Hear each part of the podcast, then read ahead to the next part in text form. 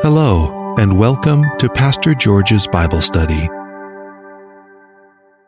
We just want to take time to to look at a few people, or maybe with if our time permits, we'll look at another person. But I think we'll just look at one person in the Acts of the Apostles, and we will trace his life and trace his testimony and use that or use that trusting God to challenge our hearts so that we too can trust God to give us that type of testimony.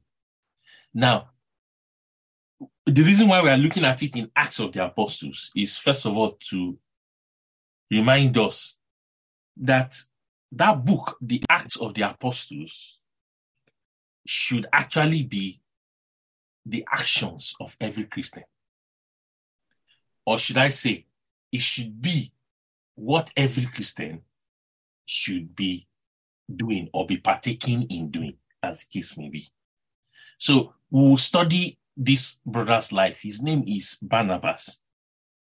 And we just want to trace his life and see what were the qualifications he had that made him effective in the vineyard of the Lord in his own generation.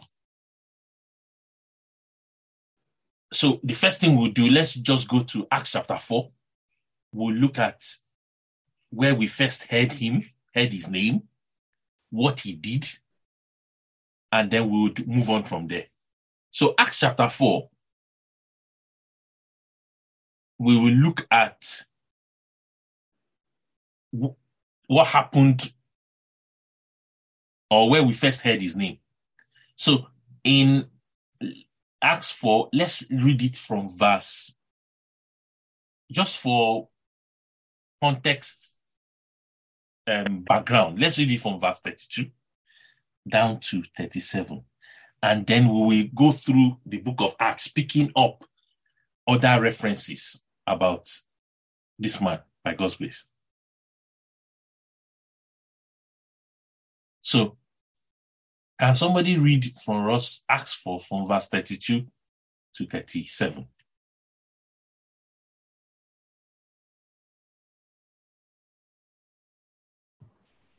The group of believers was one in mind and heart. None of them said that any of their belongings were their own, but they all shared with one another everything they had. With great power, the apostles gave witness to the resurrection of the Lord Jesus, and God and God poured rich blessings on them all. There was no one in the group who was in need. Those who owned fields or houses would sell them, bring the money received from the sale, and hand it over to the apostles and the money was distributed to each one according to his need. And so it was that Joseph, a Levite born in Cyprus, whom the apostles called Barnabas, which means one who encourages, sold a field he owned, brought the money, and handed it over to the apostles.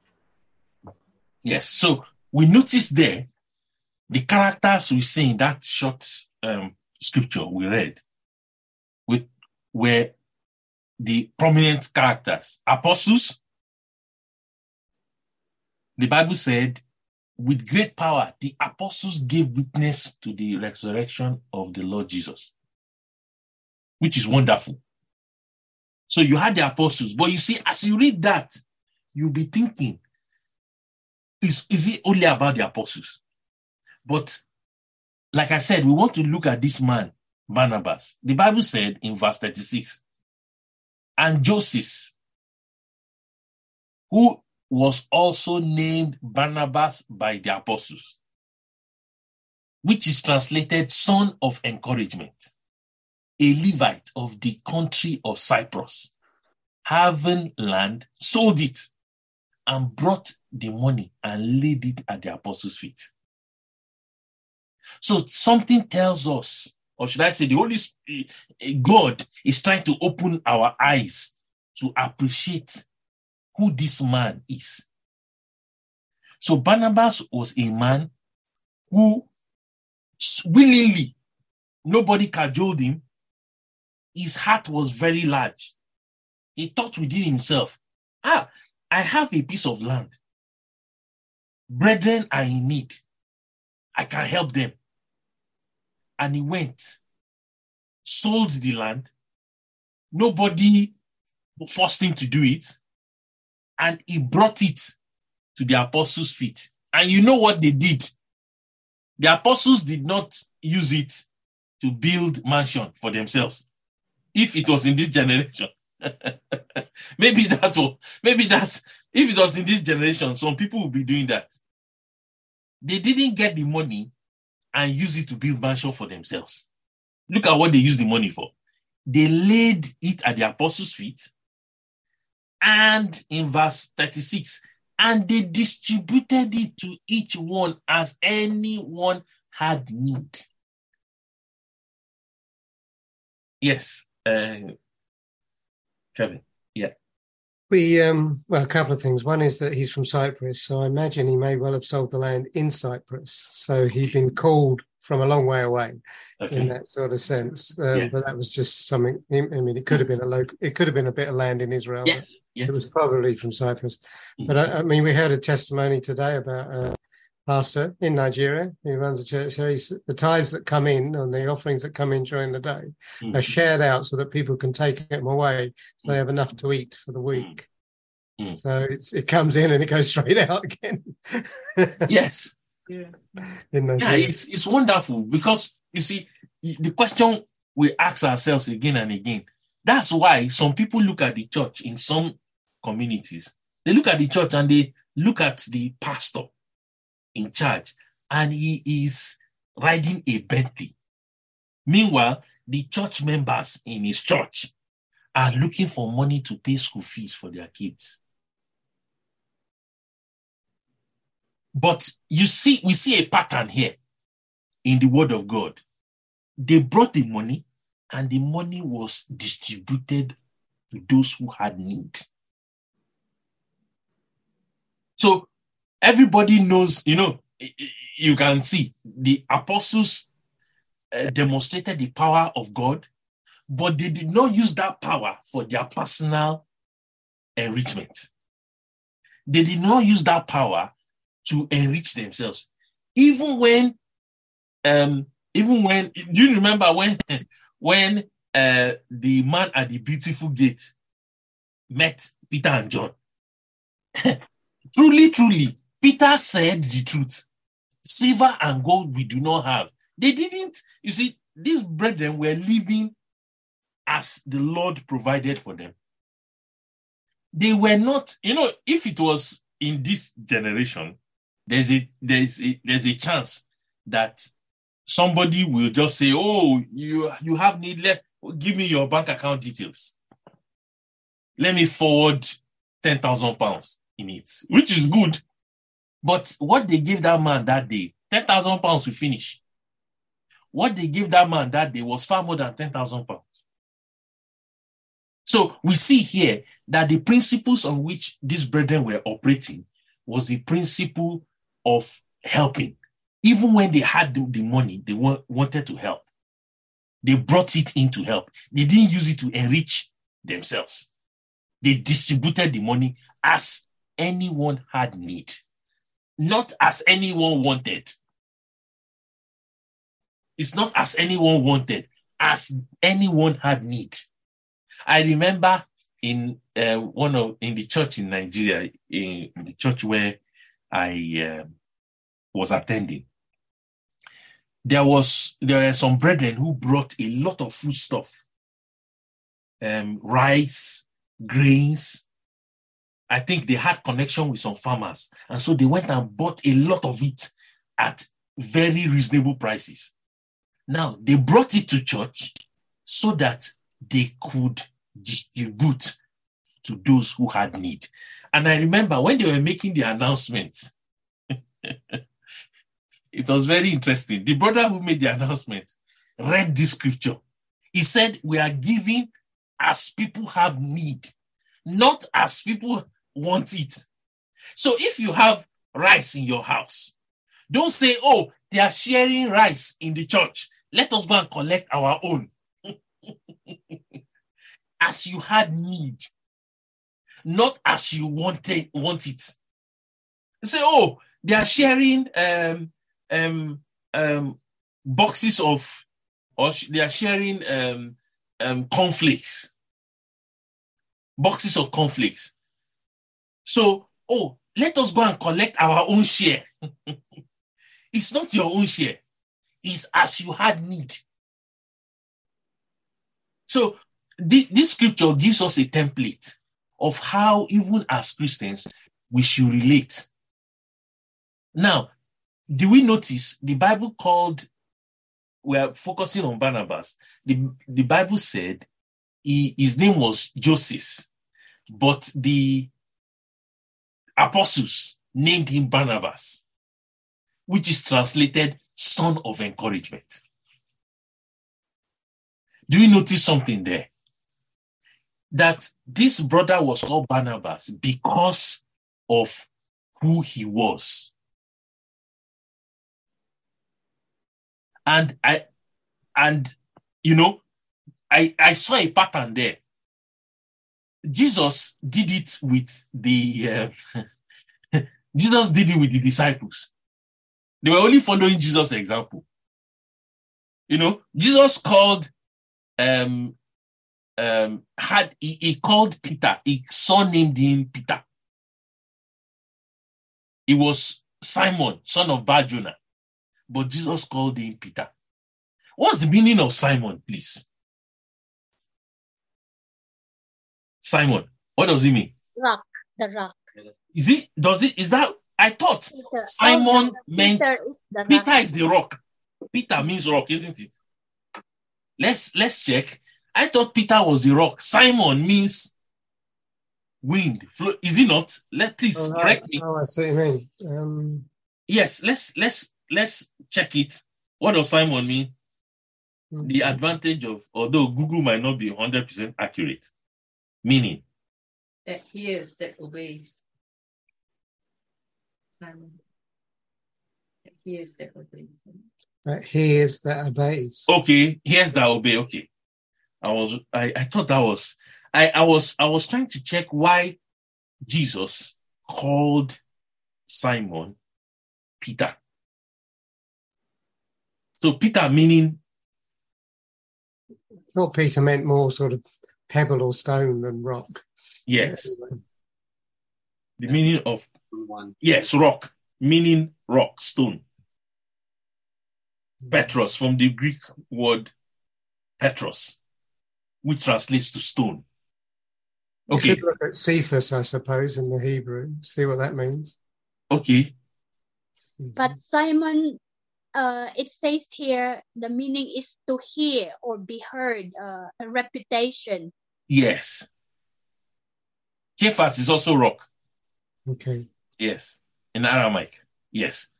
Anyway, the main thing I was trying to bring out there is that Jesus used to son give different names. Now, why did they call James and John sons of thunder? Do you, Hot temperedly choose. yes. Do you remember? they, they called them sons of thunder because they were going to call fire down on the Samaritans, like Elijah did. Eh? Because they refused to allow Jesus pass through. And then Jesus, and they started calling them sons of thunder. Now, for Barnabas, it was, it was because of the person he was.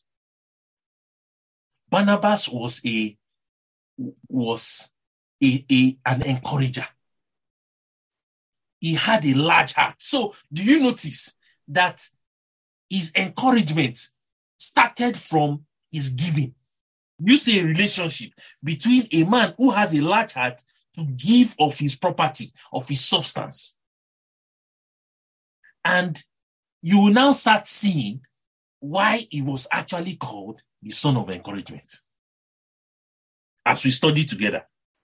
Now, let's go to, let's look at something um, Barnabas did in Acts chapter 9.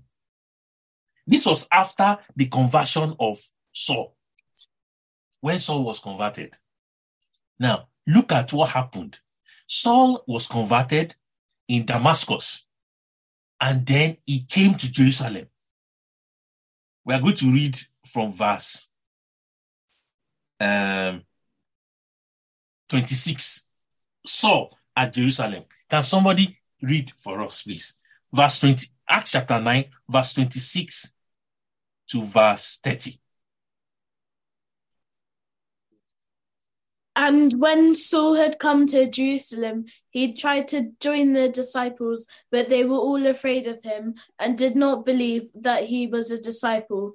But Barnabas took him and brought him to the apostles, and he de- declared to them how he had seen the Lord on that on the road, and that he had spoken to him, and how he had preached boldly at Damascus in the name of Jesus. So he was with them at Jerusalem, coming in and going out. And he spoke boldly in the name of the Lord Jesus and disputed against the Hellenists, but they attempted to kill him.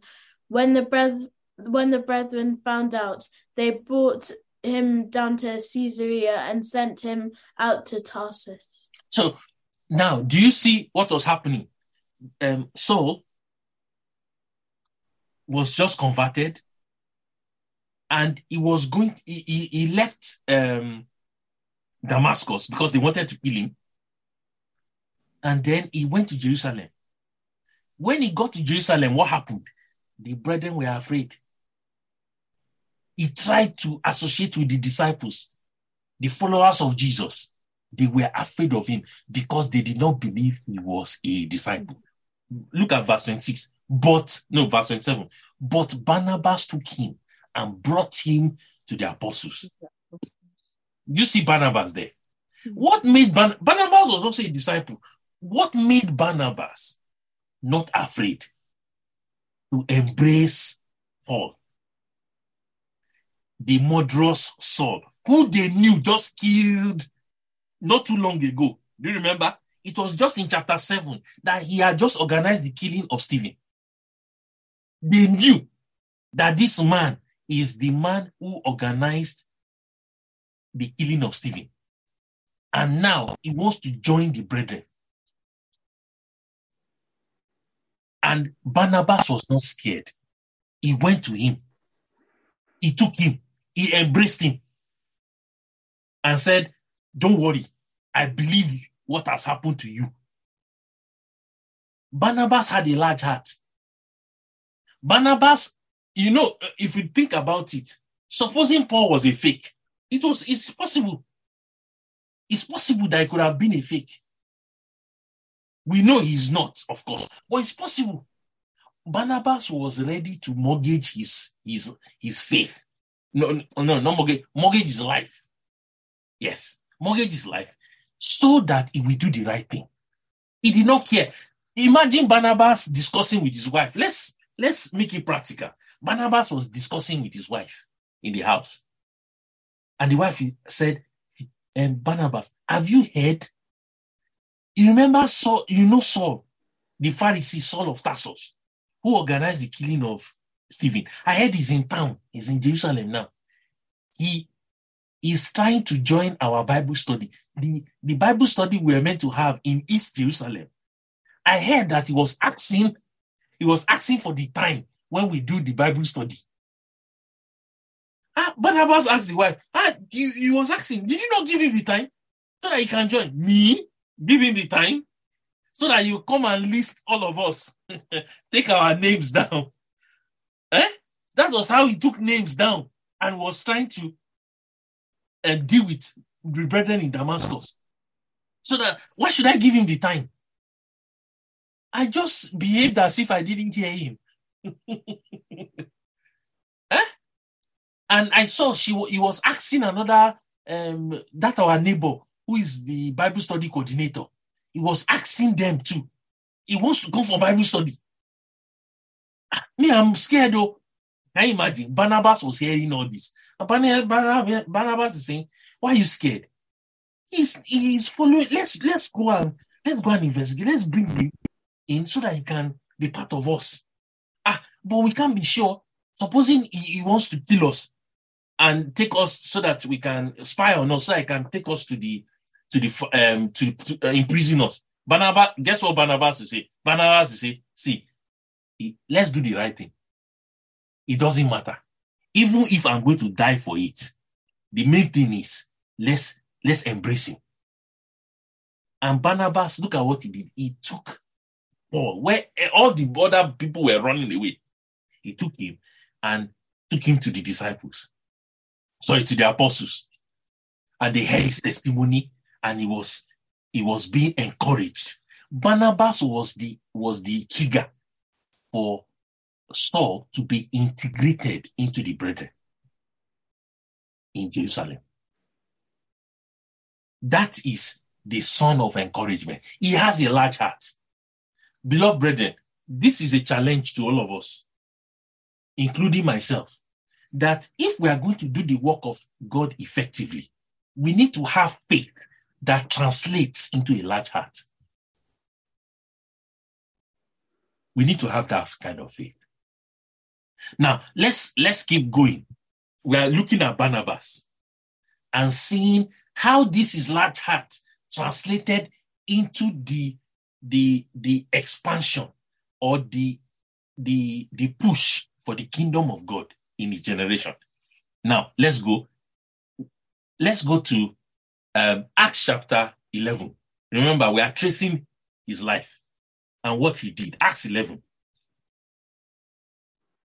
Barnabas, the son of encouragement. And I'm praying that God will challenge your heart afresh in in as much as we are seeking to know him more and more and be effective for him.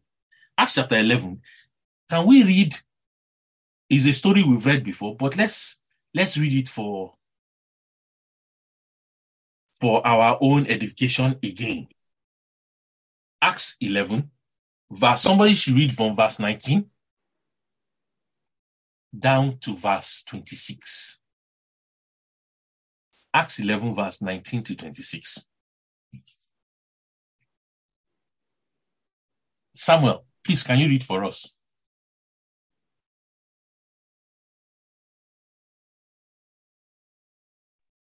Uh, Acts 11, verse 19 uh, to what verse? 26. 26. Okay. Now, those who were scattered because of the persecution that arose over Stephen traveled as far as Phoenicia and, and Cyprus and Antioch, spe- uh, speaking the word to no one except Jews. But there were some from then, uh, men from Cy- from Cyprus and Cyrene, who came to Antioch, spoke to the Hellenists, also preaching the Lord Jesus. And the hand of the Lord was with them, was with them, and a great number who believed turned to the Lord. The report of this came to the ears of the church in Jerusalem, and they sent Barnabas to Antioch. When he came and saw uh, saw the grace of God, he was glad, and he exhorted them all to remain faithful to the Lord with steadfast purpose. Mm. For he was a good man, full of the Holy Spirit and of faith, and a great many people were added to the Lord. So Barnabas went to Tarsus to look for to look for Saul, and when he had found him, he brought him to Antioch.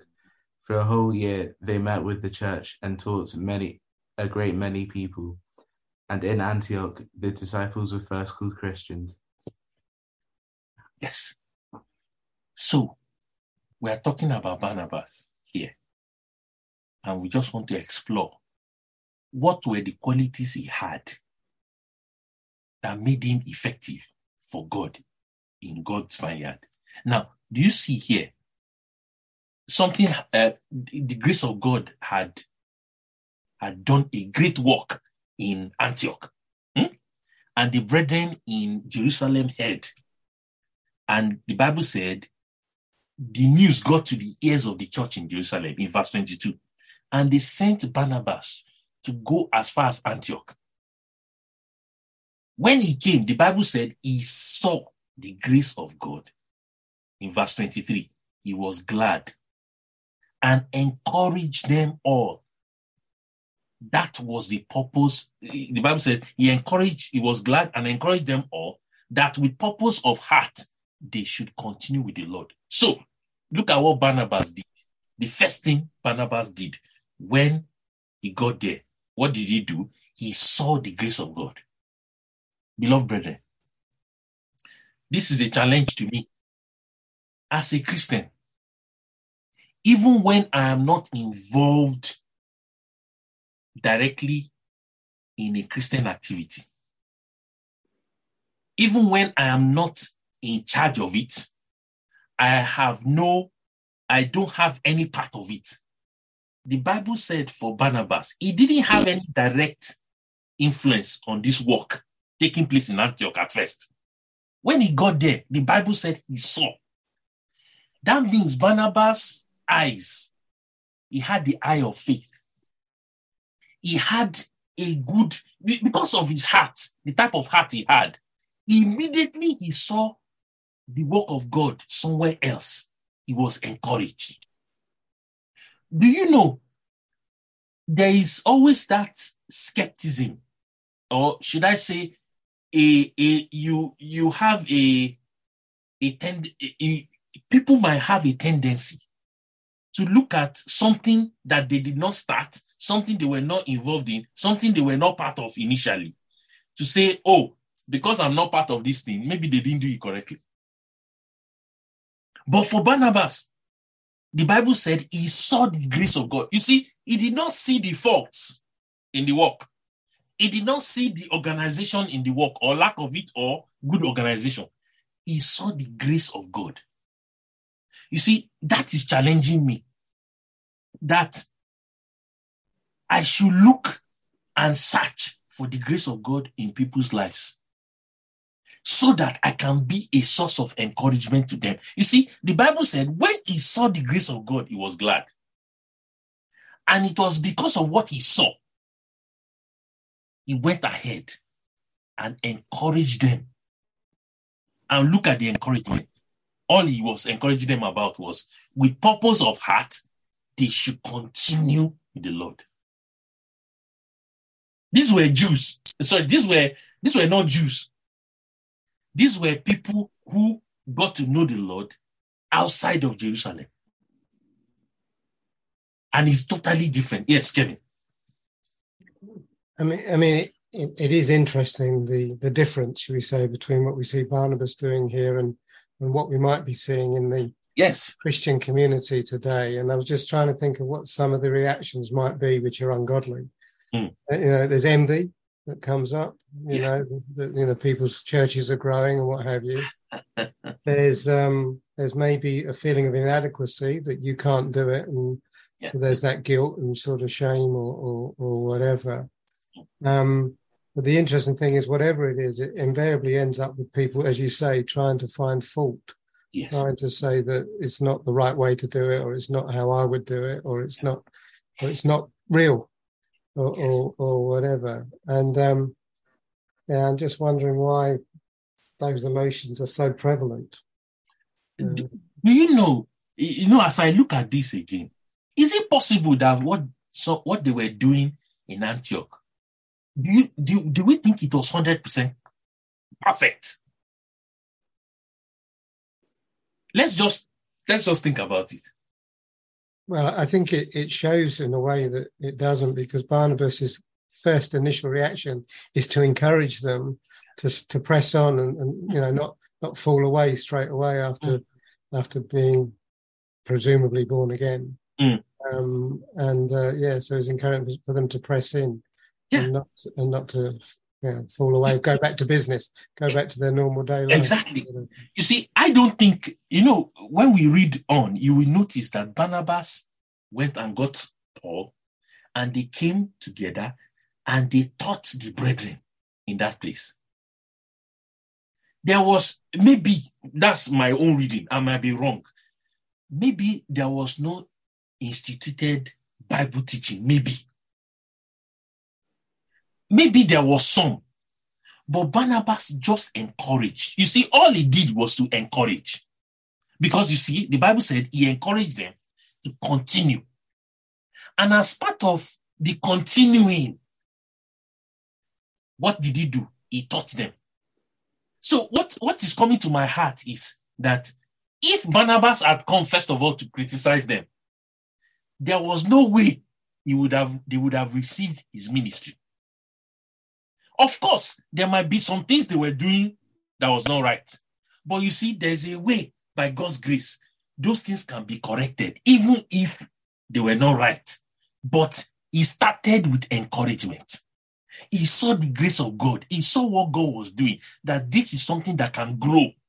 This is something that can go far. This is something that can that can affect lives. But he started with encouragement. You see, because he still went ahead to teach. Yes, Kevin.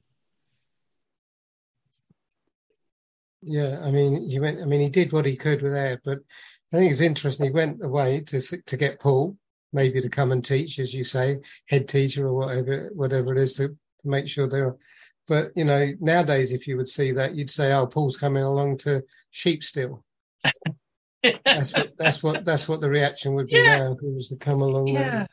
Uh, Yeah. George, um, Yes. can I say something? Because Yes, you know, in Antioch, where um, Christians, uh, uh, people there were uh, first called Christian, isn't it? And Hmm. I am thinking, you know, Antioch now is uh, the modern day Turkey, Hmm. and uh, Turkey is a Muslim country, and I think what I am uh, thinking, George, is that if you evangelize or share the word of God, and I think you need to follow it up. It's not because, because at times if people will fail to pass on the word of God to the next generation, Mm. we're gonna get lost until the Ottoman Empire was established. So they became uh, Muslim, isn't it? Yes, yes. That's very true. and I am I am really really sad because you know in Turkey that's when they are being called the first Christian outside of Israel and now you know Muslim country now so Yes, sad. it, it's um is a is a is is a lesson to us now Hmm. that you know we cannot we cannot say people are saved and you don't teach them. You cannot say people are saved and and we don't invest Bible teaching so that they can establish roots. And those roots we go far and look at this country. For instance, if not for God, Hmm. that God has, you know, brought people, some brethren in. If we, if, if things had continued, and that's what we are trusting God for, because if we do not stand and to take our stand in this generation, the land will be swept off in totally. You know, so the, your point is very, very valid on the issue of teaching. But just to add, you know, to the to the discussion, we are noticing that Paul, uh, sorry, Barnabas encouraged the people that they should continue. Now, look at verse 24. This is what touched me. I don't know how you people see it. Verse 24 read as follows For he was a good man, full of the Holy Spirit and faith. Then the next part of that verse is, and a great many people were added to the Lord. Do you see how verse 4 read? Barnabas was a good man, full of the Holy Spirit and faith. And a great many people were added to the Lord. How is the connection of Barnabas being full of the Spirit and faith connected with the growth of the work? Because Barnabas was so full of faith, it could act like a, a role model to other Christians and other people. And of course, in our uh, the best way to reach out to people is to act uh, according to God's word, because Mm. sometimes people don't listen, but they see. So if they see that you are acting in the way that God wants, then Mm. people are more likely to believe. Exactly. You see, because as Yeah. I'm telling George to the kids, like um, non-believers will not um, read our Bible, but they read our lives. Hmm. So we are we are actually the the the open Bible for the unbeliever to read. Our lives are actually is we are the living Bible for the unbeliever to look at and be encouraged and be challenged and say, This kind of life, I want to follow it. Yes. Just really a quick quick update. You know, the recent earthquake Mm. uh, has uh, flattened uh, Antioch. Tens of thousands have died and millions made homeless in uh, Mm. southern Turkey and northern Syria. And one of the city is Antioch. Hmm. Was affected. Yeah. So just just I mean what you're saying about some of the things that we were um uh we've seen in history, it was a, a prosperous uh city in terms of where the Christian they were first called Christians and the sending off of missionaries and all that. Yes. And what we know about it over time is that it's Mm. become a, a a- Muslim country Mm. and now it's uh and now it's it's them what destroyed by an earthquake It's a pile and yet god's god's you know god's plan will be fulfilled isn't it it's beyond our understanding we have to see Yes, exactly. have to see ask god to help us see it yeah Mm. the grace of god is still there Yes, you know, this is so thank God that we are able to correlate these things with with real life um, um, memorials in a sense, because this was where the gospel was preached and people followed the teachings of Jesus, and their lives were so transformed that they saw these lives and called them Christian, like Christ. yes. And you know, this this kind of testimony, I'm asking myself, Lord, how did you bring it to pass in that place? It was through the life of people like Barnabas. Mm. You know, it, it's not he didn't perform miracles. The Bible did not tell us he performed miracles. No. The Bible did not tell us he, he, he did a lot of healing and people just gathered and the crowd was was was overwhelming. No, it wasn't miracle. He was a good man. Let's take note. Good man. He wasn't just good. You know, I thank God for the word of God. You'll be asking, oh, this man is a nice man. He's a good man. Why is he good? He was good because he was full of the Holy Spirit. It wasn't just morally good. You know, I've met people who are good, but they are not full of the Holy Spirit. They are good. So being good is, is a nice thing. But let's do it the right way, like Barnabas. He was good because he was full of the Holy Spirit.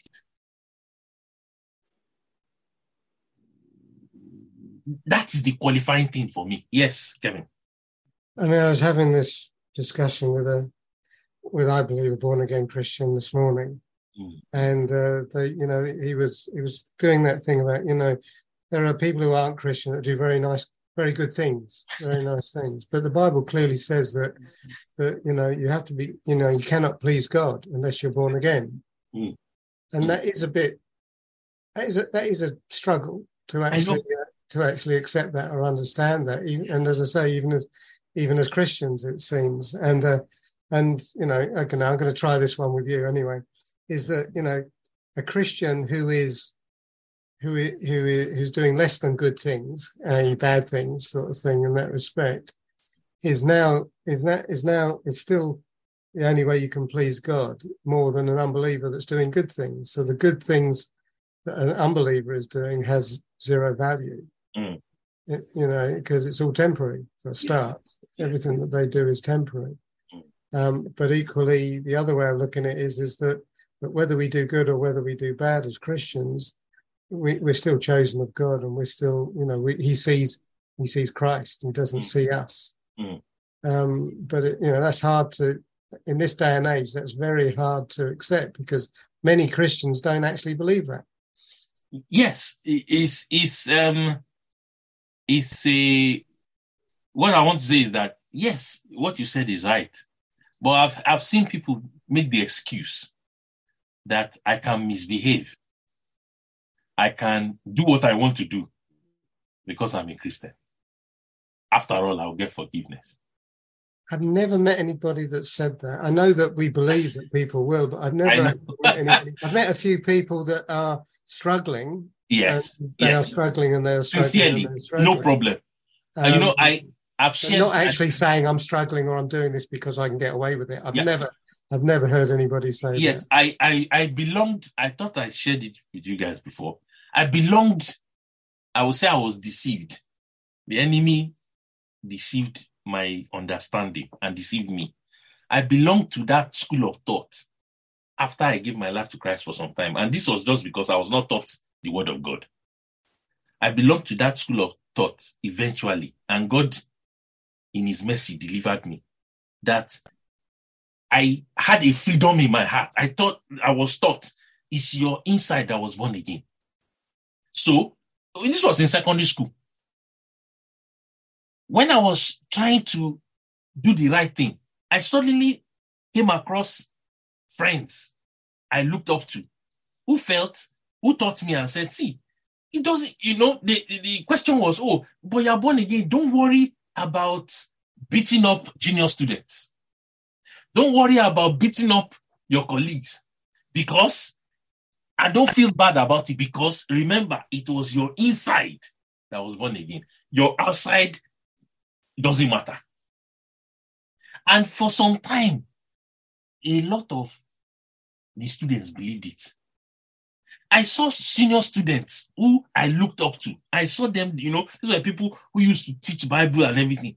They will, they they were nasty. And I was, it was, it was, there was, I was confused.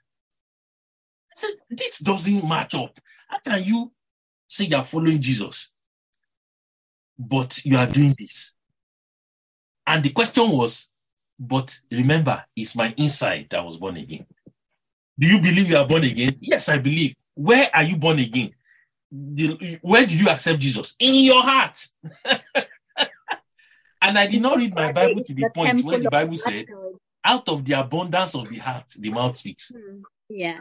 I did not study my Bible to the point that when you are when you follow Jesus, you are putting on Jesus. You are putting on the new man. I didn't read my Bible to that point. So all I'm just saying is that I'm not what you said is right. The the the Christian that is struggling, that is sincerely having problems, that is falling, he has the blood of Jesus who is speaking on his behalf, even up till now. For his the Bible says the blood of Jesus speaks better things than the blood of Abel. The blood of Abel was calling for vengeance, but the blood of Jesus is saying, Lord, I died for this one. Forgive him. So that's why the Christian who is struggling has hope. He has he has a deliverance in Jesus because he has come under the canopy of Jesus. That's why he cannot afford to go and kill himself like Judas, who ended his life because he couldn't see the need to run to Jesus for help. Peter denied Jesus blatantly, but he wept in repentance and came back to Jesus. So there is hope. Look at the Paul we are talking about today. Is it not Jesus that encountered him? If you were God, would you not have snuffed out the life of Paul since without hesitation? You have just snapped your finger and that's it. It's gone. That's Jesus. We have hope in him. That's the glorious thing. But for the unbeliever who is still insisting that I is my life, I know my life, you know, that is a dangerous place to be because there's no hope. And, the, and we are seeing it again and again and again that where is the hope again? Look at what's happening in Turkey.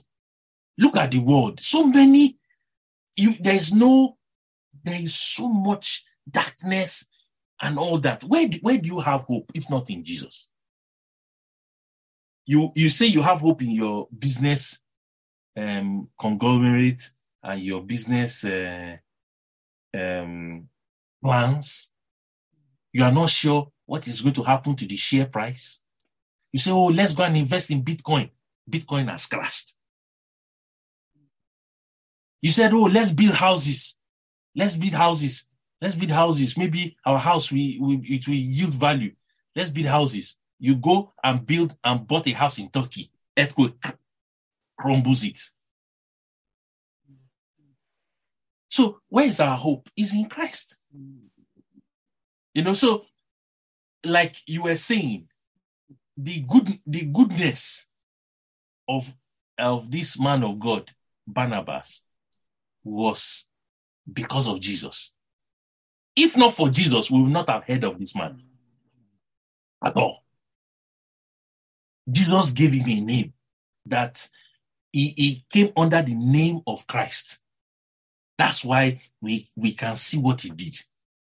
And the glorious thing is, we are seeing why the man was good. When you are full of the Holy Spirit, directed by the Holy Spirit, that will be your testimony. This is what this is teaching me. As long as I allow the Holy Spirit to direct my life, this testimony will be mine. It will be yours. So the Bible said he was a good man, full of the Holy Spirit and faith. And because of that, that's where I'm reading it. Because of God walking through this man's life, a great many people were added to the Lord. Because those two parts of the verse would not have been written, would not have been brought together if they were not, if God is not trying to correlate it for us to say, I walked through this life. A great many people were added to the Lord. And he didn't stop there. The brother did not stop there. Look at what he did in verse 25. As part of the son, as part of his testimony, son of encouragement, the Bible said he departed to Tarsus. Eh? Barnabas departed, departed to Tarsus to seek for Paul. Do you see? I, I thank God for this brother. He went to look for him. It was a purposeful, uh, deliberate action. He said, See, I, I have this brother in Tarsus. You know, after he was sent to Tarsus for safety, for safekeeping, we didn't hear of Paul again. We didn't know what he was doing.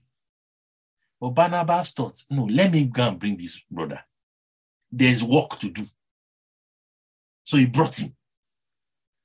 And who would have introduced Barnabas? Who would have introduced Saul to the brethren? It's Barnabas. Who would have said, This is a brother. He had a he, he used to deal with Christians and kill them, but he's, he's, Jesus has changed him the way he has changed you too. Come and see. Come and come and come and help him. And Barnabas came together with Paul, and the Bible said he brought him to Antioch. And so it was for a whole year. They assembled with the church and taught the, a great many people. When people are getting saved, the next thing to do is not to just leave them alone. The Bible said they were taught. You have to nurture them, George. Like, for instance, you will share the word of God to someone.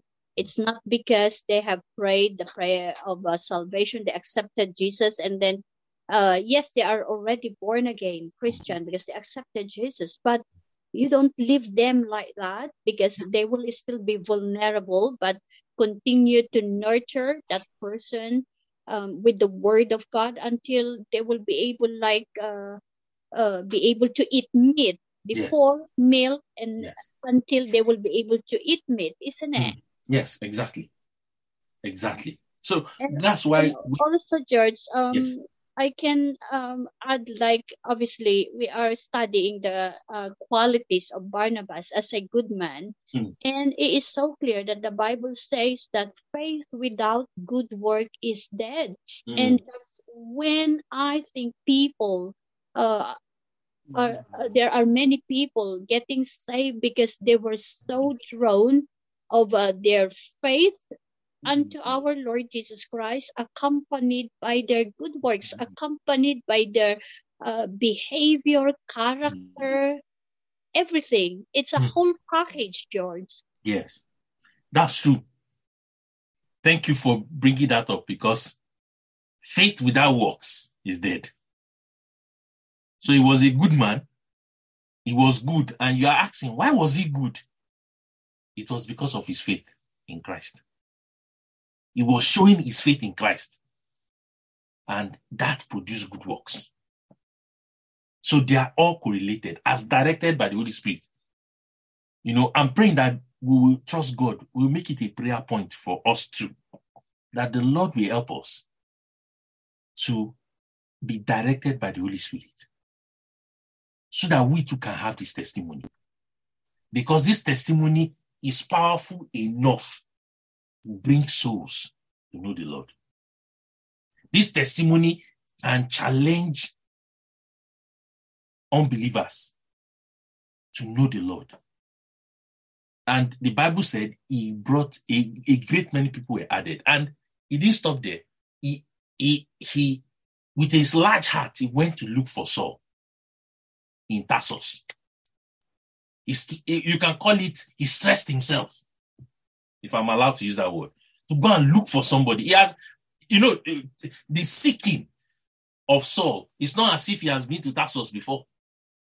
He must have gone there not knowing where he's going. Ask the question Where is this man? Saul of Tarsus. Do you know where he is? Who would have paid, if who, who do you think would have paid the trip for, for them to come back to Antioch? Is it not the person who went to look for somebody to bring the person that most likely would have said, ah, don't worry about the money. Where, where we are going to sleep, where we are, let it be on me. Don't worry, just follow me to Antioch. Yes, uh, Kevin. But equally, I mean, he was doing a wonderful job, wasn't he? He was, he was really, you know, it was God was really blessing what he was doing. You know, anybody would say, "Cool, this is good." I'm, you know, but he said, "No, that's not enough. I need to go and get help. Somebody who's Than I, exactly. in some respect, to, to do this work." Yeah. And um, the humility is the word I'm looking uh, for. yeah, honestly, this is so. This is reminding me of the story in Luke chapter 5. Do you remember when Jesus told Peter, launch into the deep and let down your nets for a catch? And Peter obeyed. The Bible said he, there was so much fish that he called his partners, James and John, bring your boat. Let us carry this fish together. I can't carry it alone. Barnabas saw that a lot of people were getting saved. They needed to be taught. I cannot do it alone let me go and look for my partners. Let me bring other brethren to come and take part in what God is doing. We need it in the body of Christ. We need it consistently. Nobody is an everlasting man. There is only an everlasting God. That's why we can't, nobody can boast about anything. He needed, he said, see, so what are you doing? There's work to do. Why don't you come and join me? Souls are being saved. They need to be taught the word of God. Yes, Kevin. I was thinking about the revivals we've seen over the years, you know, the last couple of centuries, basically, you know from what I've seen, is what happens is that, um, that that the people that are in the middle of that revival go out to other areas to try and cause the revival to spread. Mm. Whereas in this case, we see actually Barnabas to go out and bring the man of God, mm. Paul, you know, they're both men of God, but the man mm. of Paul to in to strengthen the revival, as yeah. it were. Yeah. Which is a bit different. yeah, but there's there's a place for for that I mean, um, I believe that this brother was acting as the Holy Spirit will direct him because there, there was no point getting the fish and leaving it to rot. Well, that's what I mean. The revivals tend to they fade out, don't they? Yeah, you know, yes. Revivals last so long. Yeah, yeah. So that's exactly. So that's why in any revival, I, I, I have like you know we've read the histories of revival and even from scriptures if you do not teach people, if you do not, let me use the phrase symbolically, roast them with the word of God, they will spoil, they will decay. You catch a lot of fish, you need to settle down and preserve that fish. Salt them. Salt them, thank you. Yeah. So that it be the salt of the earth. Exactly. or else maggots will start crawling just give it some time. Maggot will take over. That's why what this brother, these brethren were doing is so important. Revival does not tarry because the ministry of the word of God has been neglected. When there is a huge harvest of souls, the next thing is not to organize praise and worship seminars every day or miracle event hour. No, it is to settle down and make the people sit down to learn the word of God. Mm. It's so important. Or else that revival will just finish there and then. Because it is not, is not carried on. Because you see, later, you will, as you study the scripture, you will notice that what was happening in in Tarsus, oh, sorry, in Antioch, was actually going to spread through Paul and Barnabas for the first missionary journey. But they needed time to teach the brethren there first. Hmm. That was why in Acts chapter 13, the Holy Spirit spoke. They were praying. The Holy Spirit said, See, separate me, Barnabas and Saul, for the work I have. They were going to push the gospel further, but they needed to consolidate what they were doing first. Because if they are just taking off without the direction of the Holy Spirit, they will come back and meet empty chairs. they will come back and meet trouble. So, George, uh, Yes. they need to solidify the foundation that they have already started as, Yes. Uh, you know, evangelists. And, you know, I am thinking in my mind, if Paul is in Tarsus Mm. and Barnabas is in Antioch, so it's all part of Turkey. Yes. And where where is it now? I was thinking, you know, where where are those Christians? So just imagine that the place where um they had the earthquake. That's like a Christian area way Yes. back, uh, you know, the book of Acts. Mm. And now it's gone. So that's why I I feel so sad. And I was thinking probably this happened because um people will gonna go back to the history that that place was a Mm. Christian place, and then who knows that um a Paul or a Barnabas will sprout onto this uh, place Mm. wi- because of this tragedy, and then probably the word of God can be, uh, you know, can be shared again to those people who have lost their loved ones. Yeah, it, it's um, you know, this should give us deep spiritual lessons.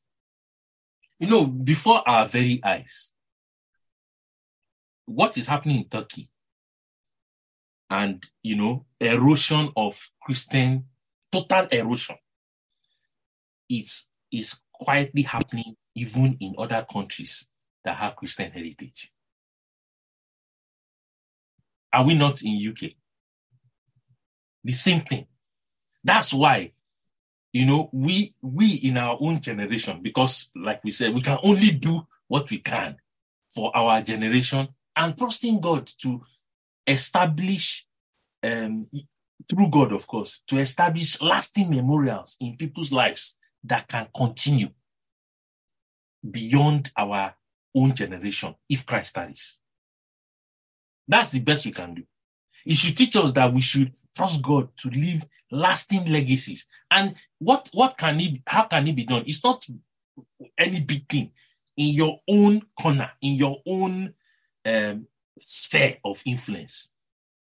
See how you can impact people. Prayerfully trust God and say, Lord. And I don't believe that what um, Paul and Barnabas did here was as if it was millions. You know that word Christian started from that scripture in verse 26. And that word Christian affected people. And that word has suddenly spread through the world to identify anybody who is following Jesus. What they did quietly It wasn't on the internet. it wasn't on Facebook. It was impacting the lives of people. There was no Facebook or internet for people to spread, spread it. It just impacted the lives of people, and that testimony has gone forth. What, what that is teaching me is that if I am faithful to God and I'm doing, I'm, I'm faithfully following God, God will bless what I am doing and it can become a lasting legacy in the lives of people. That's what this is teaching me. I don't even need internet to spread it. I don't need to have one massive network, uh, social media network team working with me. No. All I all, all I need to do is to faithfully affect people by the grace of God for the sake of Jesus, not for show, not for ostentation, not to be known, and the Lord Himself will make that legacy come to pass. It's not me.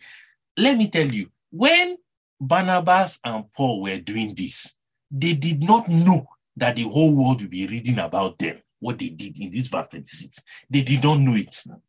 They only followed God faithfully at, during their time. And God used that testimony. And we are still reading about it. Hundreds of years after, we cannot talk about being a Christian, beloved brethren, that word, without referring to what these brothers did. It's so wonderful to see. And they did not plan, it was not a plan to let the whole world know that. They just wanted to affect the people in Antioch for Jesus. So what was that teaching me? It's only showing me that if I am faithful and I truly am doing what God has asked me to do, I'm faithfully doing it and I'm trusting God to affect people for Jesus, not for myself. That legacy will affect people beyond my imagination. The people I do not have any clue and be affected by what I'm doing will be affected because it is God that is administering his work, not any human being. Jesus said, I will build my church. It's him that will build it. It's him that will build it. And we saw it. It was just wonderful to see. Now, before we finish quickly, the son of encouragement, we saw what he did there. Now, do you remember how Barnabas and Saul, Barnabas and Saul split? You remember? Maybe we should read it quickly. Um, in Acts chapter 6, is it 16? Yes. No, Acts 15, sorry, Acts 15.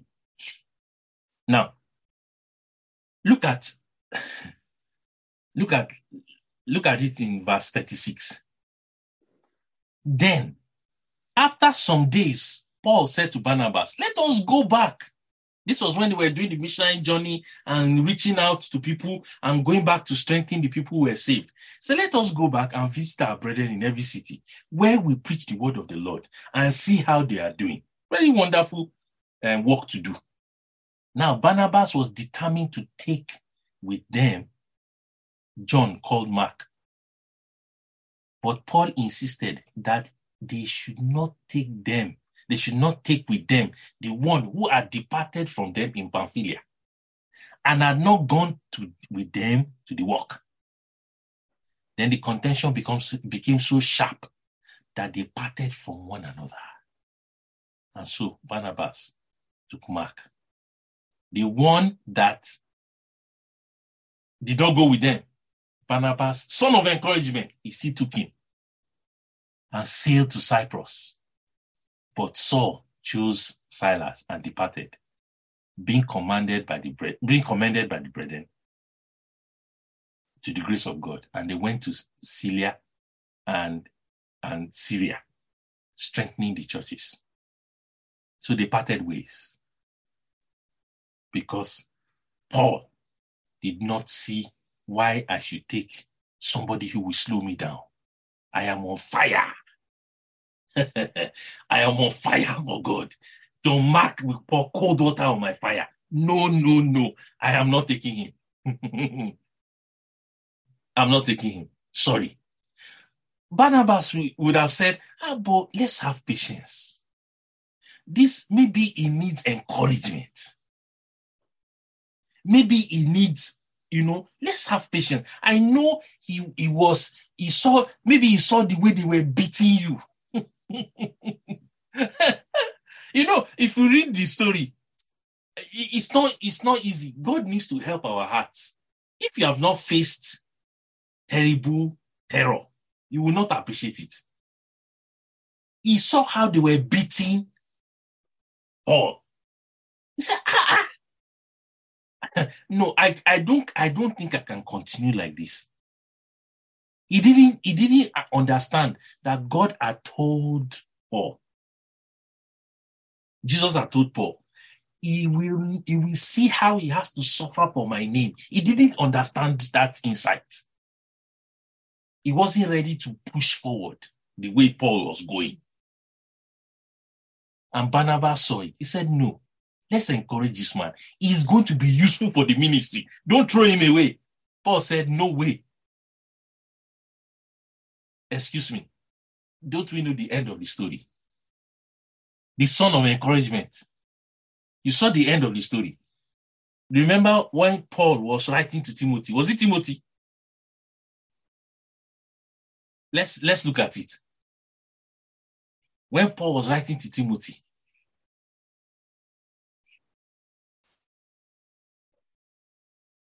where is uh I think he's in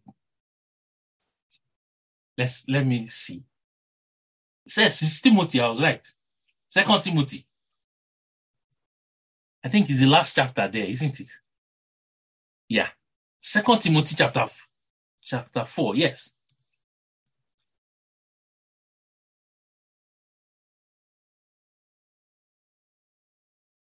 Um,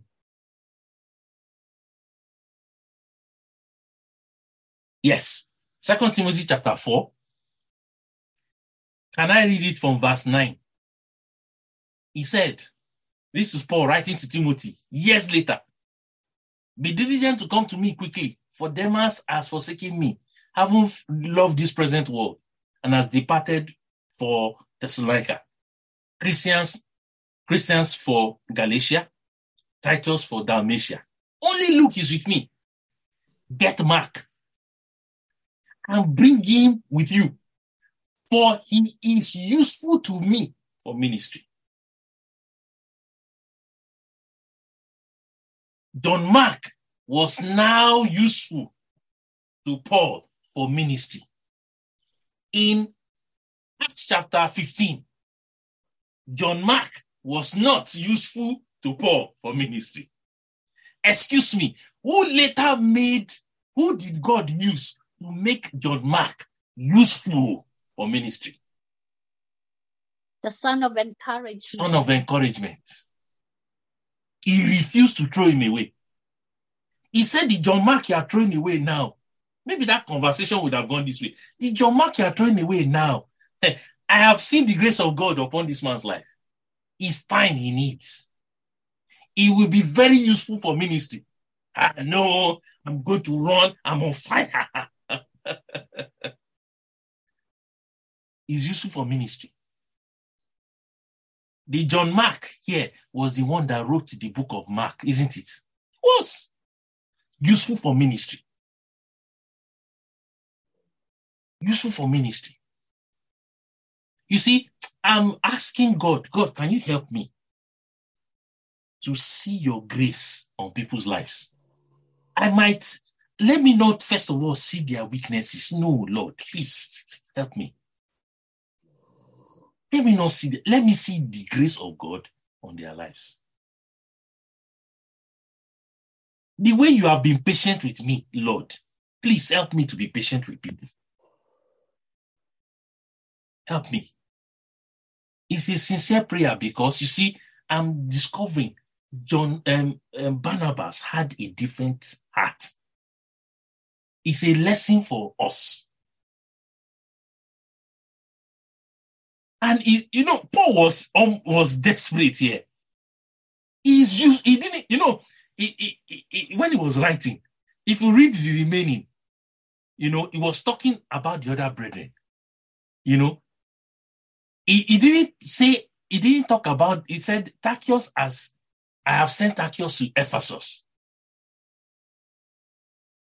But as for John Mark, if this work is going to progress, what I'm doing now, I need John Mark. He is so useful. May God help us to, to be source of encouragement for people who will be useful to the kingdom of God. It's so glorious. Why, you know, why did God allow us see the end of the story about that, about that argument?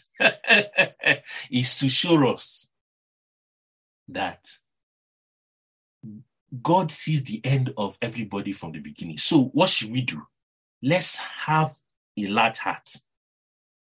At times, yes, there are faults, but let's see the grace of God so that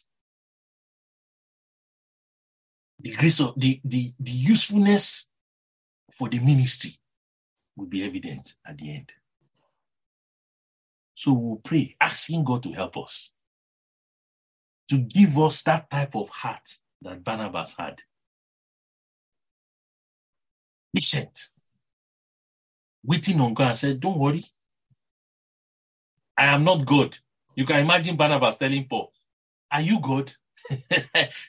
you are not God. You didn't die for, you are not Jesus that died for, Barna, uh, for John Martin's.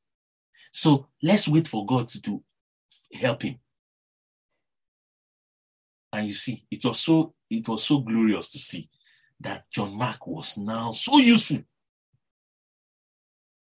If you call Paul now to discuss with you what happened, Paul will say, it's because of zeal that did not allow me have patience.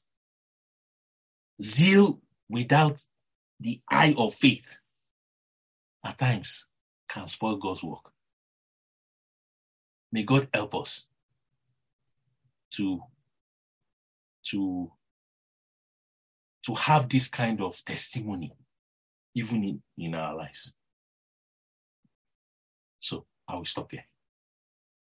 Come and join Pastor George's Bible study at 8 p.m.